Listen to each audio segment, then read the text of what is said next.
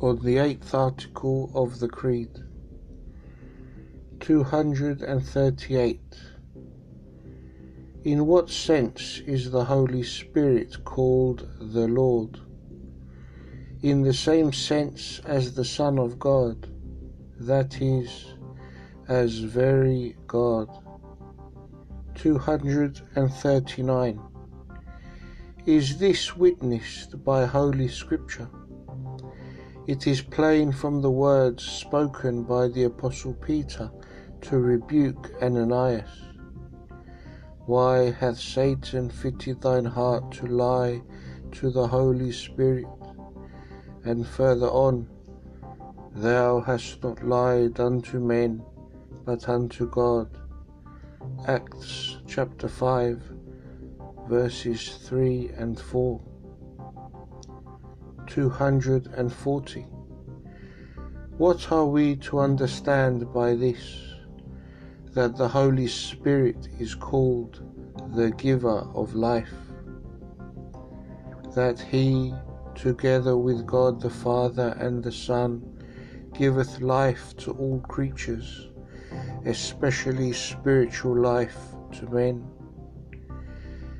Except a man be born of water and of the Spirit, he cannot enter into the kingdom of God. John chapter 3, verse 5. 241. Whence know we that the Holy Spirit proceedeth from the Father? This we know from the following words of Jesus Christ Himself. But when the Comforter is come, whom I will send unto you from the Father, even the Spirit of truth, which proceedeth from the Father, he shall testify of me. John chapter 15, verse 26. 242. Does the doctrine of the procession of the Holy Spirit from the Father admit of any change or supplement? No.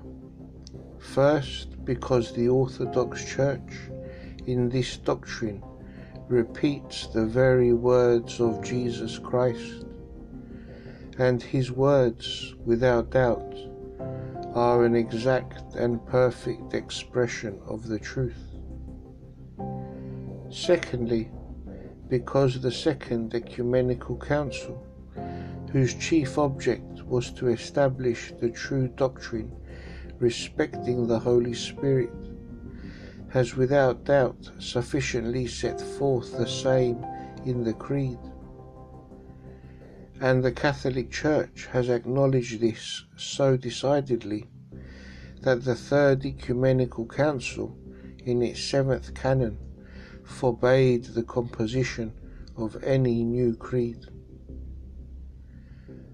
For this cause, John Damascene writes, Of the Holy Spirit, we both say that he is from the Father, and call him the Spirit of the Father while we in no wise say that he is from the Son, but only call him the Spirit of the Son.